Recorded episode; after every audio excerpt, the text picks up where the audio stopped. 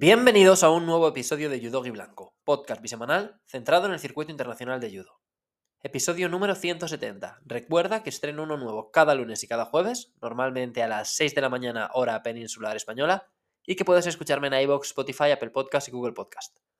Si te gusta este programa y quieres ayudarme a seguir creciendo, puedes hacerlo de forma gratuita desde la misma plataforma en la que me estás escuchando. Por ejemplo, en iBooks te puedes suscribir al programa, indicar que el episodio que has escuchado te gusta y dejarme comentarios. En Apple Podcast y Spotify puedes valorar el programa con 5 estrellas y en Spotify además puedes votar en las encuestas que planteo y enviarme comentarios. En el último programa, por ejemplo, os pregunté cuántas medallas pensáis que ganará España en el Grand Slam de Tokio y la votación está más dividida de lo habitual con más gente de lo habitual pensando que, serán cero. Así que ojalá se equivoquen. En el episodio de hoy vamos a comentar los 10 seleccionados franceses para disputar los Juegos Olímpicos de París. Sabéis que Francia, por ser el país anfitrión, tiene derecho a enviar a un representante en cada categoría, independientemente de su posición en el ranking, y con mucha antelación han escogido ya a 10 de los 14 judokas que defenderán su bandera en los Juegos Olímpicos que se disputarán en París el próximo verano. No se puede decir que haya grandes sorpresas. Todos los escogidos son muy buenos judokas.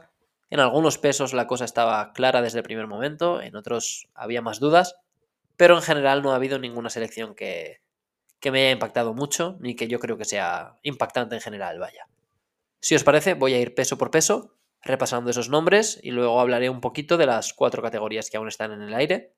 A estas alturas, imagino que casi todos sabréis ya quiénes son los seleccionados, pero para los más despistados, pues allá vamos. Y voy a empezar con más de 100 kilos, la categoría donde había menos dudas. Las únicas dudas, de hecho, si es que alguien las tenía, podrían haber surgido alrededor del físico de Teddy Riner, que obviamente es el seleccionado, y que lleva algún que otro año entre algodones, cuidando mucho sus participaciones.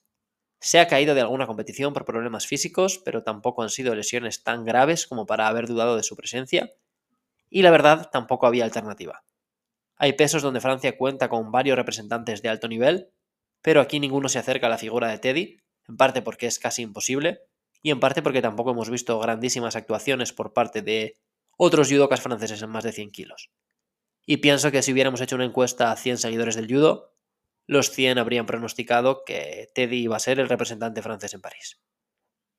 No quiero meter la pata con el palmarés, que con tanto título es fácil equivocarse, pero creo que son, aparte del europeo y los dos mundiales junior, 5 oros en campeonato de Europa, 11 oros en campeonato del mundo, 8 oros en Grand Slam en 9 participaciones, con Kokoro Kageura impidiendo el pleno en París hace unos años, 6 oros en 6 participaciones en Grand Prix, 4 oros en 4 participaciones en Masters, bronce en los Juegos de Pekín, oro en Londres, oro en Río, bronce en Tokio y oro olímpico en el campeonato por equipos de Tokio también.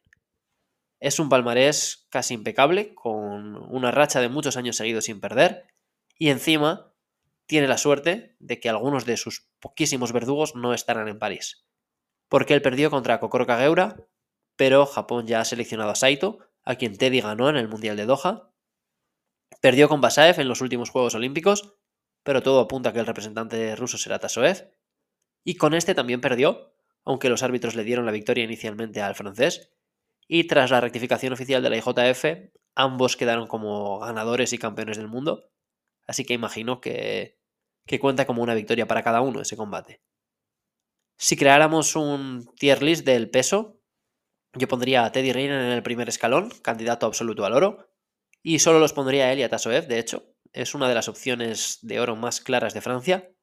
No sé cuánto le puede llegar a afectar la inactividad. No sé si va a meterse entre los cabezas de serie, eh, no hacerlo podría complicar mucho su camino hacia el oro si tiene mala suerte en el sorteo, pero es sin duda una de las grandes historias de los próximos juegos. Además, es un competidor muy importante para el campeonato mixto por equipos, porque su físico le permite competir con mucha ventaja contra los más 90 que no sean necesariamente más 100, como Correl o Nico, y porque ha ganado el único precedente contra el rival japonés, Saito, que además no es el perfil de peso pesado ágil y móvil que más problemas suele generar a, a Reiner. Y Tasoev, que es su gran rival desde mi punto de vista para el oro individual, no estará en el campeonato mixto por equipos porque los rusos no pueden participar en esta competición como atletas independientes neutrales. Es decir, podrán disputar la competición individual, pero en principio no podrán disputar la competición por equipos. De más de 100 kilos voy a pasar a un peso similar, más de 78. Similar porque también es peso pesado y porque veo a Dico en una situación algo parecida, aunque con matices. Román Dico es la número uno del mundo en más de 78 kilos, campeona de Europa cadete, junior y cuatro veces senior, campeona del mundo el año pasado, triple campeona de Masters, bronce en los Juegos de Tokio. Otra judoka cuya presencia en París estaba bastante clara, pese a que Francia, a diferencia de lo que ocurre en más de 100 kilos, cuenta con otras grandes atletas en su categoría. Sobre todo Tolofua, que ha ganado medallas tan importantes en este ciclo como un bronce y una plata en Campeonato del Mundo y otra plata en Masters. Pero Dico es mucha Dico y aunque sufrió alguna derrota inesperada a principios de año, dos con Ozdemir y otra con Tavano, pues seguía encabezando la lista de favoritas. Es otra de las más claras opciones de oro de Francia, aunque para mí es menos clara que Riner, porque si dudo entre Teddy y Tasoev, e incluso pongo por delante al ruso en estos momentos, todavía dudo más con Diko y Akira Sone. Han competido dos veces, en 2017 la primera, cuando las dos eran junior, y en las semis de los pasados juegos, con dos victorias para Sone. De nuevo, yo situaría a Dico en el escalón más alto de la tier list de favoritas, pero no la pondría en primer lugar, pues ese puesto se lo reservo a Sone. Como Riner es una pieza importantísima para el campeonato por equipos. La veo ganando bien a Israel, a Países Bajos, a Italia, Alemania, Georgia, Mongolia, pero con el hándicap de que para mí no sería favorita contra Japón, que es el máximo rival sobre el papel. Otro peso donde la elección estaba muy clara es menos de 81 kilos, Yalo ha sido el mejor representante francés a lo largo del ciclo. Ha logrado medallas muy importantes, como el bronce europeo y el bronce en Masters, y sobre todo, pues, yo le doy mucha importancia a dos cosas. La primera es que ha derrotado a Grigalasvili, a Kase, a Molae, a Shimid, a Gauthier, a Voltaboev, a David, a muchos de los mejores de la categoría. Y la segunda, que es que ha demostrado que puede salir campeón con muchos de los mejores compitiendo el mismo día. O sea, él ganó el Grand Prix de Zagreb cargándose a Grigalasvili en cuartos y a Said Molae en la final. Un día en el que aparte de estos dos, pues también competían David, también competía Gautier y algunos otros. Ha disputado 10 competiciones en lo que va de ciclo, con 6 medallas, que son un oro y 5 bronces, una presencia en cuartos de final y luego 3 eliminaciones antes de cuartos, una en un Grand Slam y dos en los campeonatos del mundo. Su gran hándicap son las derrotas con el coreano Lee. Han competido tres veces, con dos victorias claras para el coreano, y la única vez que ganó Yalo fue la única en la que Lee no saltó al tatami, porque había sido descalificado en la ronda anterior. Fue en la repesca del Grand Slam de Tokio del año pasado, del que Lee salió bastante molesto y protestó contra la actuación arbitral en su Instagram por su descalificación en cuartos de final.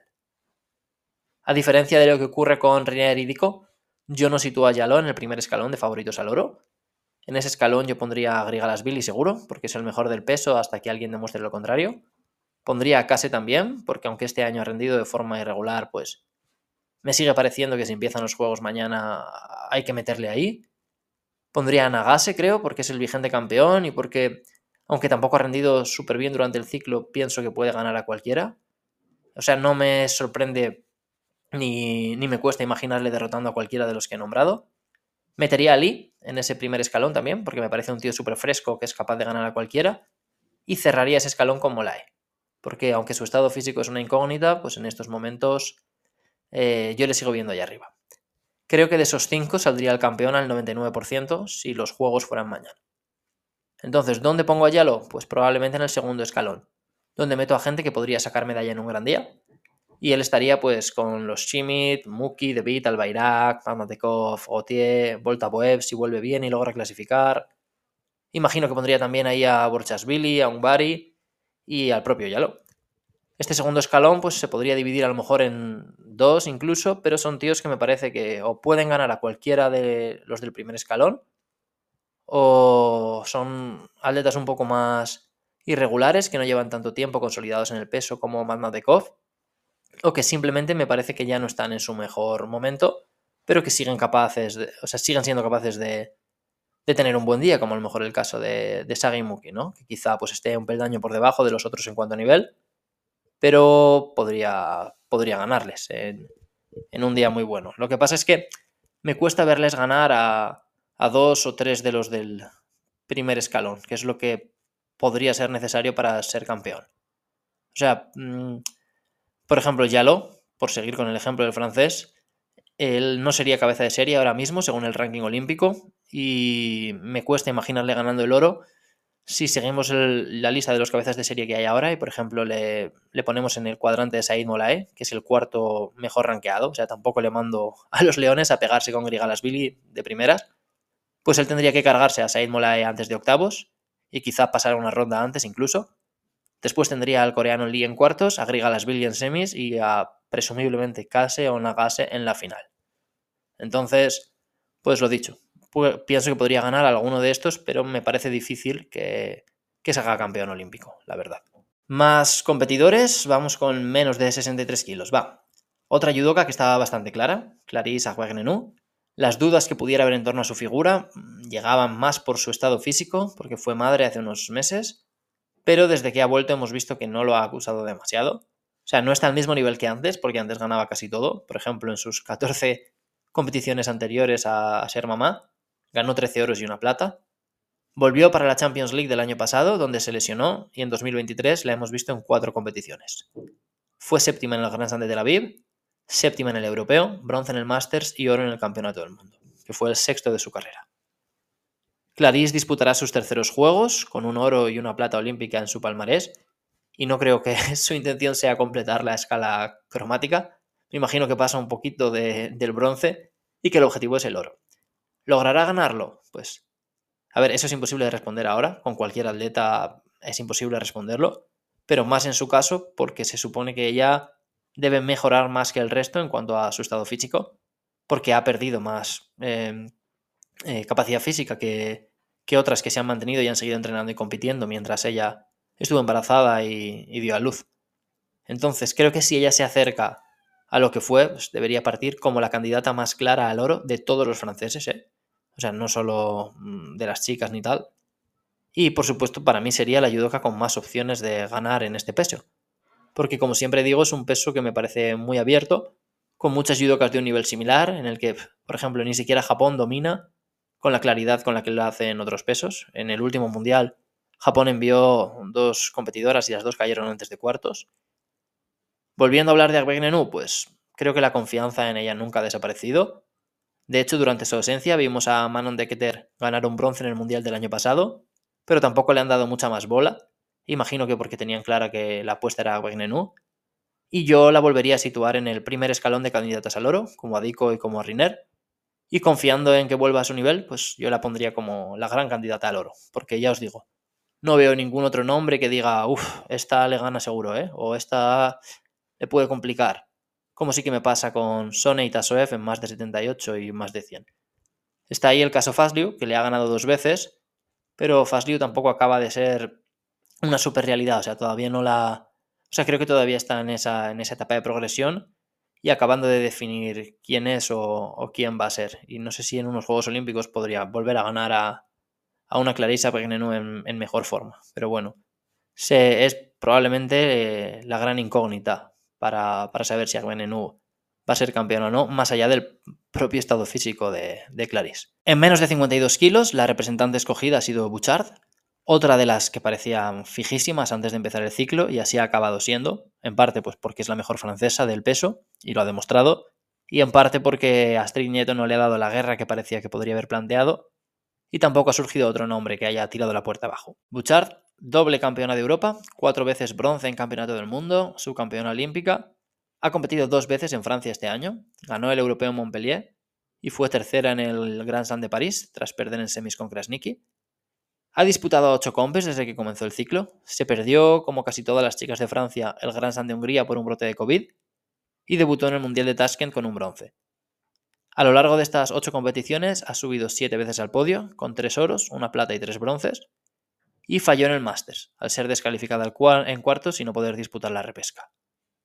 Ella lidera el ranking olímpico y si nos fijamos en el top 9, que son las 9 que yo creo que más opciones tienen de acabar en el podio en París en estos momentos, pues la hemos visto ganar cuatro veces a Krasniki con solo una derrota contra la Kosovar.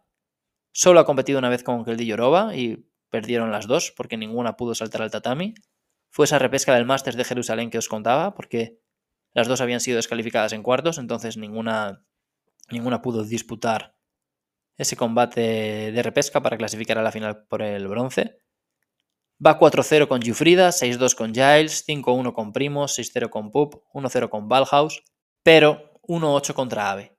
Y ese es el gran handicap de Bouchard, que compite contra la que para mí es la mejor judoka del mundo, porque es la más dominante en uno de los dos o tres pesos más complicados.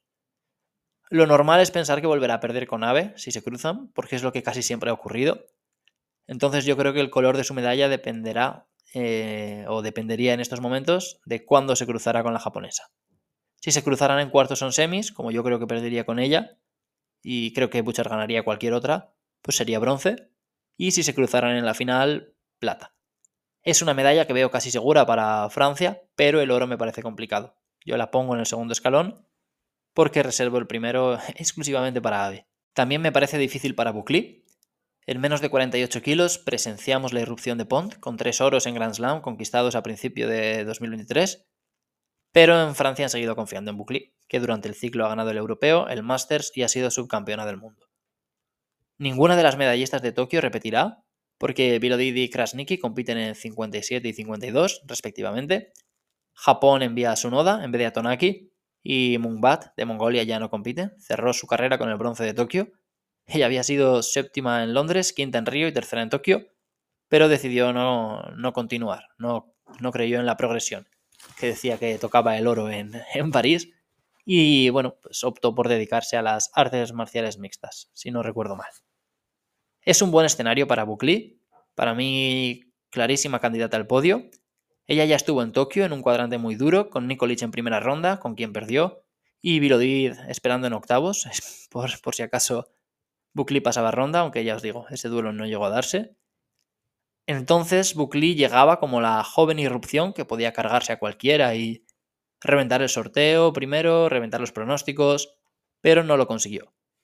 Su posición en los Juegos de París será diferente. Es la segunda judoka mejor situada en el ranking olímpico, por detrás de la italiana Scuto, y es la segunda candidata al oro. Y no es la primera porque Sunoda ha ganado los tres últimos mundiales y se ha ganado a pulso partir como la favorita.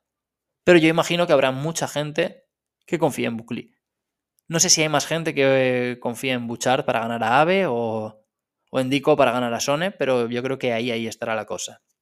Para mí, eh, es el primer escalón de favoritas, por detrás de su noda, pero por delante de Scuto, que formaría mi top 3 de, de, candidatas al oro en estos momentos, confiando en pues, que debido a la juventud de Scuto ella va a seguir progresando y demás. Entonces, yo sí que confío más en Bukli que en Bouchard, igual que confío más en Dico que en, que en Bouchard, no por el nivel de cada una de, por sí, sino por las, las, rivales a las que cada una de ellas se, se tienen que enfrentar. Menos de 66 kilos, Walid Kiar. Para mí es el peso más flojo de Francia de todos los seleccionados, más incluso que 81, aunque quizá ahí ahí. Kiar ha acabado ganando la carrera Buba y Gobert. Yo creo que estaba bastante claro y sobre todo se fue aclarando a medida que avanzaba el ciclo y vimos que Kiar se había adaptado bien a 66, pese a que sus resultados tampoco son una locura como los de algunos de sus compañeros de quienes he hablado. Son 11 competiciones disputadas con 4 medallas, que son 4 bronces. Tiene también 3 quintos puestos y 4 eliminaciones antes de cuartos. Pero ha ganado medalla mundial en europeo y en Masters, es decir, ha rendido muy bien en algunos de los días grandes. Mi problema con Kiar es que me cuesta mucho imaginarle en el podio. ¿Podría hacerlo? Sí, pues tiene experiencia olímpica, estuvo en Río, tiene medallas ganadas en días grandes, pero yo no le pongo desde luego, o sea, ni, ni de broma en el primer escalón al oro, donde para mí está Ave en solitario. Tampoco lo pondría en un segundo escalón, donde veo a los Vieru, John Perenley. Por respeto, pondría a Ian Baul, pondría a David García en estos momentos. Y puede que quiera entrar en mi tercer escalón, pues donde pondría a los Marvelas Billy, Lima, Yadov, etc. Gente que pues, pueden subir al podio en un buen día, pero que han sido más irregulares a lo largo del ciclo o no les he visto picos tan, tan altos o tan brillantes. Así que menos de 66 es otro peso en el que creo que Francia mmm, probablemente no sacará medalla o no, no la sacaría si los juegos empezaran la semana que viene y este programa fuera la previa. Pero tampoco veo a un representante mejor que Kiar para sacarla, ¿eh? O sea, creo que, que la elección de, de, de Kiar está, está bien tirada. Menos de 70 kilos, aquí continuó la rivalidad Pinot-Gagie y en este caso salió vencedora la segunda. Pinot estuvo en Tokio, pero será Gagie la que represente a Francia en París. Pinot ha disputado 10 competiciones durante el ciclo con dos oros, un quinto puesto, un séptimo y seis eliminaciones antes de cuartos. y Gagie, que solo ha competido siete veces, ha ganado un oro, dos platas, un bronce y luego tiene un séptimo puesto y dos eliminaciones antes de cuarto. El oro y plata de Gagie además llegaron compitiendo en Francia, en el Europeo y en el Grand Slam de París, competiciones donde Pinot rindió por debajo, con una eliminación antes de cuartos y un bronce. Y además, esos dos días, eh, Gagie salió, o sea, aparte de quedar por encima de Pinot en el, en el resultado final, pues en el Grand Slam de París se enfrentaron con victoria para Gagie y en el europeo Gagie derrotó a Taimazova en la final, que era la judoka que había eliminado a Pinot. Gagie estuvo genial en el europeo, pasó por encima de todas sus rivales, eh, tres victorias en menos de un minuto, otras dos antes de cumplirse el segundo minuto, victorias importantes contra rivales como Butkrate, como Telsidou, como Taimazova. Este es otro peso difícil de pronosticar. No sé bien cómo repartir en escalones, porque hay gente como Telsidou que ha ganado 4 o 5 oros, a quien no acabo de ver como candidata al oro olímpico. Creo que en el primer escalón pondría seguro a Nizoe y a Taimazova, y quizá metería también a Van Dijk. Es difícil en parte porque pues, no sé qué croata va a ir, no sé qué alemana va a ir. Creo que Matic y Skochimarro tienen un techo más alto que Fietsko y Butkerate, pero desde luego Gagie no entraría en mi primer escalón. ¿eh? Creo que la dejaría en el segundo, pues con Telsidú, con Sunoda, con Poleres y todas esas judocas que pueden ganar en un buen día, pero que no me parece que estén todavía en el Olimpo de la categoría. Me quedan dos pesos y voy a cerrar las chicas primero. Sisik volverá a representar a Francia, como en Tokio. En Japón ganó una plata al ser descalificada en una final bastante anticlimática desde mi punto de vista. Eh, a falta de un minuto y veinte, la francesa pues lanzó un ataque y yo creo que medio dirigida por Jacoba acabó apoyándose claramente en su cabeza. Es cierto que en semis con Klimkate yo creo que tuvo el arbitraje de cara, más aún si comparamos los sidos que le dieron a Klimkate con los que le fueron perdonando a Sohei Ono a lo largo de ese día, que fue el mismo día de competición, vaya, en menos de 73. Pero bueno, luego Sisik ganó, ganó a Yoshida en la final del campeonato por equipos y consiguió ese oro. Aunque imagino que la plata individual pues debió de ser muy amarga, sobre todo por la forma en que llegó. Solo ha disputado seis competiciones a lo largo del ciclo. No ha necesitado más porque ni Priscilla Neto ni ninguna otra han apretado realmente. Y en esas seis competiciones ella ha sido capaz de ganar un oro, dos platas y un bronce. Tiene un séptimo puesto también y una eliminación en octavos del Mundial contra Bilodid en un duelo que los franceses protestaron mucho. Es otra gran aspirante al podio, pero desde mi punto de vista mm, no ocupa el primer escalón. Pongo por delante a cualquiera de las dos canadienses, la que clasifique, que para mí, pues en estos momentos, estaría sola en ese primer escalón, porque creo que las dos están un pasito por delante del resto. Ahora, pues pongo así sí que en el segundo escalón, junto a Funakubo, a quien ha ganado, junto a Jacoba, a quien también ha ganado, junto a Mimi Hu, a Rafaela Silva y el Gagbatogo, Estoy haciendo un poco de cabeza estos escalones, o sea, sí que lo había mirado con Teddy Riner y lo había preparado en el guion, pero no me lo había preparado en ningún otro peso, entonces eh, se me ha ocurrido ir incorporándole mientras grabo en, en cada una de las categorías, porque he pensado que quedaría guay, pero corro el riesgo de olvidarme de alguien y que luego lo escuchéis y digáis, ¿cómo no ha metido a esta tía en este peso o a este tío en este otro peso? ¿no? Pero bueno, em, no, no quería ponerme a rehacer el guion ahora ya con la grabación empezada. Y por último, menos de 60 kilos, el peso en el que yo habría esperado. Más incluso que en 70 con Gagia y Pinot. Francia vuelve a apostar por Mekitze, vigente campeón de Europa y bronce en los Juegos de Tokio. Y ya os digo que yo habría esperado un poquito más para ver a Valadier Picard, pero tendrá que esperarse al siguiente ciclo. Eh, sufrió una lesión muy grave el año pasado y volvió con mucha fuerza, un bronce en su retorno a la competición en el Gran Prix de Portugal y luego oros en Tel Aviv y Antalya. Él no quiso hacer París para no someterse a esa presión tras haber vuelto de la lesión hacía poco. Y ha disputado nueve combes este año, con tres oros, tres bronces y tres eliminaciones antes de cuarto. No es una mala elección, ni mucho menos. A mí personalmente me gusta más Valadie Picard y creo que estaba acumulando cada vez más méritos, pero Mekaice también es un pedazo de atleta y si alguien defiende que es mejor opción que Valadie Picard, pues tampoco tengo nada que, discutir. Ahora bien, ¿es candidato al oro? Pues es más difícil responder esta pregunta porque no sabemos qué japonés va a competir en París. Creo que van a usar el Grand Slam de Tokio para decidir, por cierto, pero no lo he podido confirmar. Pero yo diría que no, no es candidato al oro. O sea, Takato o Nagayama están en ese primer escalón, en el que yo pongo también a Frank Garrigós, que es cierto que en los Juegos nunca ha tenido suerte, pero bueno, es el vigente campeón del mundo y lleva cinco medallas europeas seguidas. Y quiero ver un poquito más al ruso, Abdulaev, porque en el europeo me dejó algo frío, pero creo que podría meterse en ese grupo también de, de grandes candidatos al oro.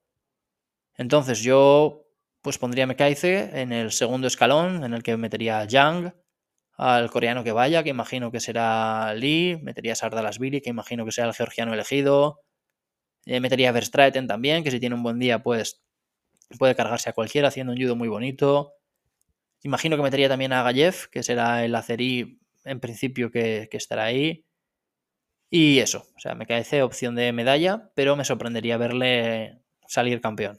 Respecto a los pesos donde no han elegido, me parece que Gaba tiene mucha ventaja en 73, sobre todo porque el Grand no ha terminado de carburar y el resto de compatriotas pues, no dan un golpe sobre la mesa que pueda hacer que la confianza de Gaba se traslade hacia otro competidor. Puede que veamos a otros como Gobert eh, subir de, 63, de 66 a 73 e intentar ganarse esa plaza olímpica. En 90 yo creo que Alexis Matthews sigue con ventaja, pero creo que en Francia quieren apostar por Engayab Hambú, que está lesionado. Pero su caso me recuerda un poquito al de Gaba. Ambos son seleccionados por delante de Clerget y Axus cuando están peor en el ranking. Lo que pasa es que pues Engayab Hambú tiene a Matthew muy por delante, ganando combates y medallas muy valiosos. Así que habrá que ver cómo se mueven ahí. En menos de 100 siguen esperando. El proyecto de Kenny Liveze parece que se torció. Presenciamos la irrupción de Díaz en Bakú y podrían ir por ahí los tiros, pero yo creo que van a esperar. Y 78 es la más emocionante, porque es la que mejores judokas tiene, con Shumeo en el puesto número 5, Malonga 9 y Posbit 11, ranking olímpico hablo. Pero si cogemos las cuatro últimas compes de cada una, vemos que Shumeo está aflojando el ritmo. Empezó el año con dos oros y una plata, y ahora lleva dos séptimos puestos seguidos. Malonga y Posbit suman tres podios en sus cuatro últimas compes. Posbit va a estar en Tokio, además. No lo sé. Ya veremos. Pero creo que es el más emocionante de todos. Y hasta aquí el programa de hoy. Podéis dejarme comentarios con vuestras opiniones, si os gustan las selecciones, si habríais cambiado alguna, si estáis de acuerdo con los pronósticos, lo que os apetezca decirme. Ya sabéis, tenéis la caja de comentarios de iBooks y también la, la opción de escribirme por Spotify. Yo voy a dejar aquí el programa y me despido. Os deseo un feliz fin de semana. Chao.